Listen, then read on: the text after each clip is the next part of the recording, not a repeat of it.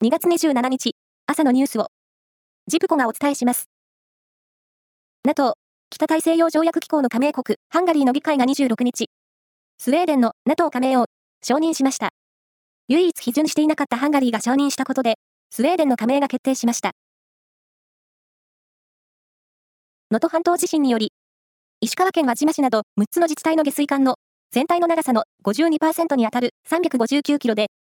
汚水を流す機能が失われていることが分かりました。強い揺れに地盤の液状化が重なり、下水管が寸断されたとみられ、被災した割合は過去の大地震と比べても突出して高くなっています。ちなみに、最も被害が深刻な珠洲市の下水管の被災割合は94%です。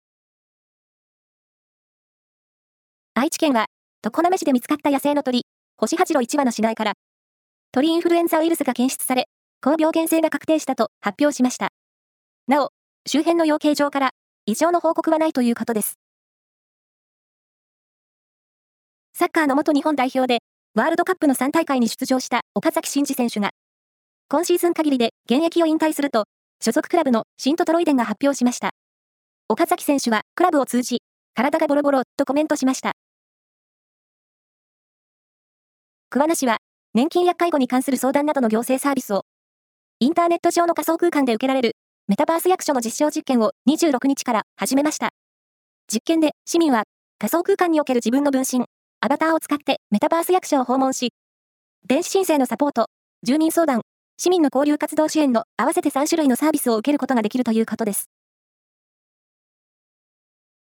愛知県は今日、ジブリパークがある愛知九博記念公園内で、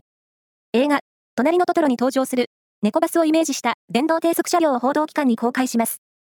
本物の雰囲気を出すため、座席には、毛並みを意識した生地を採用しているということです。運行は3月16日からの予定です。以上です。